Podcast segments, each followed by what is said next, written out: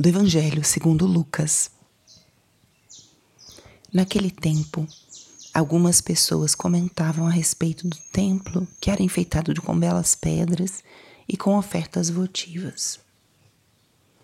Jesus disse: Vós admirais essas coisas? Dias virão em que não ficará pedra sobre pedra. Tudo será destruído. Mas eles perguntaram: Mestre, quando acontecerá isso?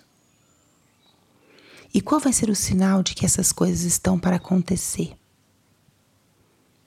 Jesus respondeu: Cuidado para não ser desenganados, porque muitos virão em meu nome dizendo: Sou eu.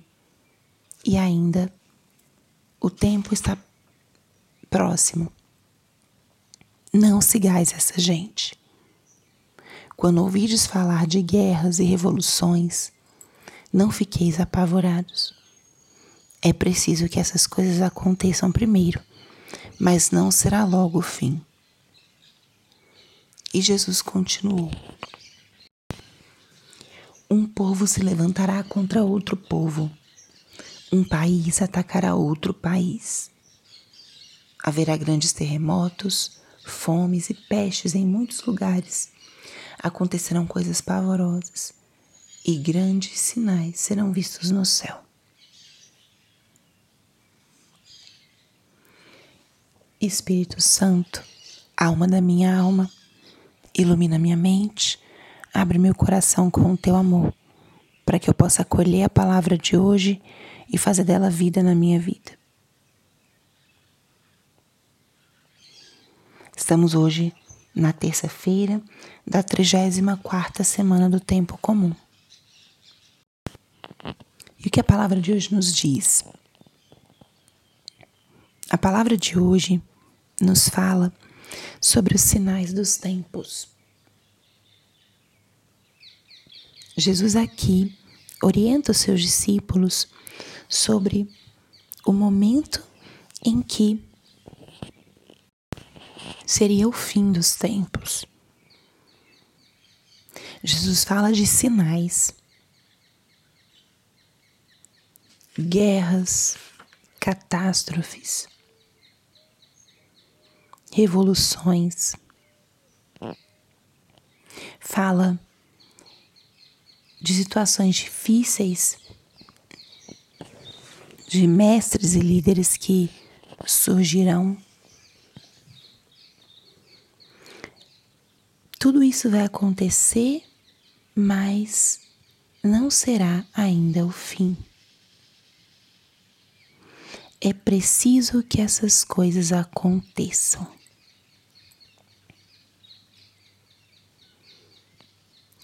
Que fala tão importante de Jesus. É preciso que essas coisas aconteçam. Diante das dificuldades, das catástrofes, dos sofrimentos, a nossa primeira pergunta para Deus geralmente é: por que, Senhor? Por quê?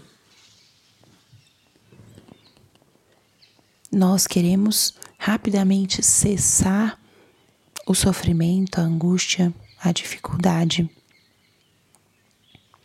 Por que, Senhor?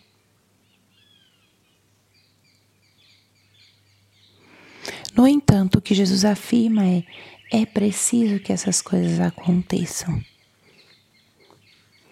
Nada foge aos olhos de Deus. Deus não deseja o mal, mas Ele permite que o mal aconteça e Ele tira um bem de todo mal. Permite que o mal aconteça porque ele nos deu uma liberdade que não nos será tirada. Jesus nos deu uma liberdade e mantém esse dom de forma que nós podemos fazer o que nós queremos com aquilo que Ele nos deu. O mau uso da liberdade é uma coisa que acontece. Jesus não limita a nossa ação. Ele sofre e respeita, mas sim, ele tira um bem de todo mal.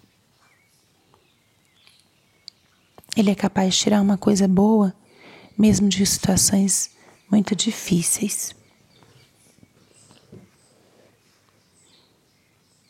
Portanto, duas reflexões importantes dessa manhã à luz dessa palavra são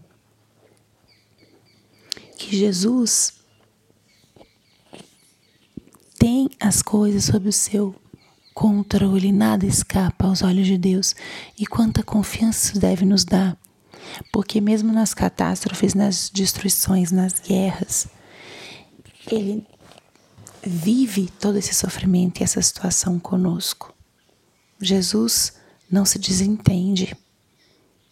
O nosso sofrimento é também o sofrimento dele. Ele vivencia isso e nos acompanha e isso é importante para nós não vivermos o sofrimento, a dor, a angústia sozinhos. Jesus nos vê. E o segundo é o grande chamado a acolhermos essas situações, porque Jesus diz é preciso que essas coisas aconteçam primeiro, mas não será logo o fim acolhemos essas situações duras, difíceis, para que Deus possa também se manifestar através de tudo isso. Ele é o primeiro interessado em salvar-nos, em estar conosco. E tudo está sob os seus olhos. Que essa palavra seja, portanto, uma palavra de muita confiança e também uma palavra que nos leve a atravessar as tribulações. Aqui ele está falando de grandes tribulações, unidos ao Senhor. Ele virá? Sim, mas não sabemos o dia nem a hora. Ele sabe, ele vê as dificuldades e ele está ao nosso lado. Vivamos, portanto, esse momento junto com Deus. Pensemos nas pessoas que estão, sim, em países de guerra. Pensemos nos que sofrem injustamente. Pensemos em que nos que foram afetados pelas catástrofes naturais. Rezemos hoje por essas pessoas para que elas não percam a esperança e possam viver esses momentos de tribulação unidos ao Senhor. Glória ao Pai, ao Filho e ao Espírito Santo como era no princípio, agora e sempre. Amém.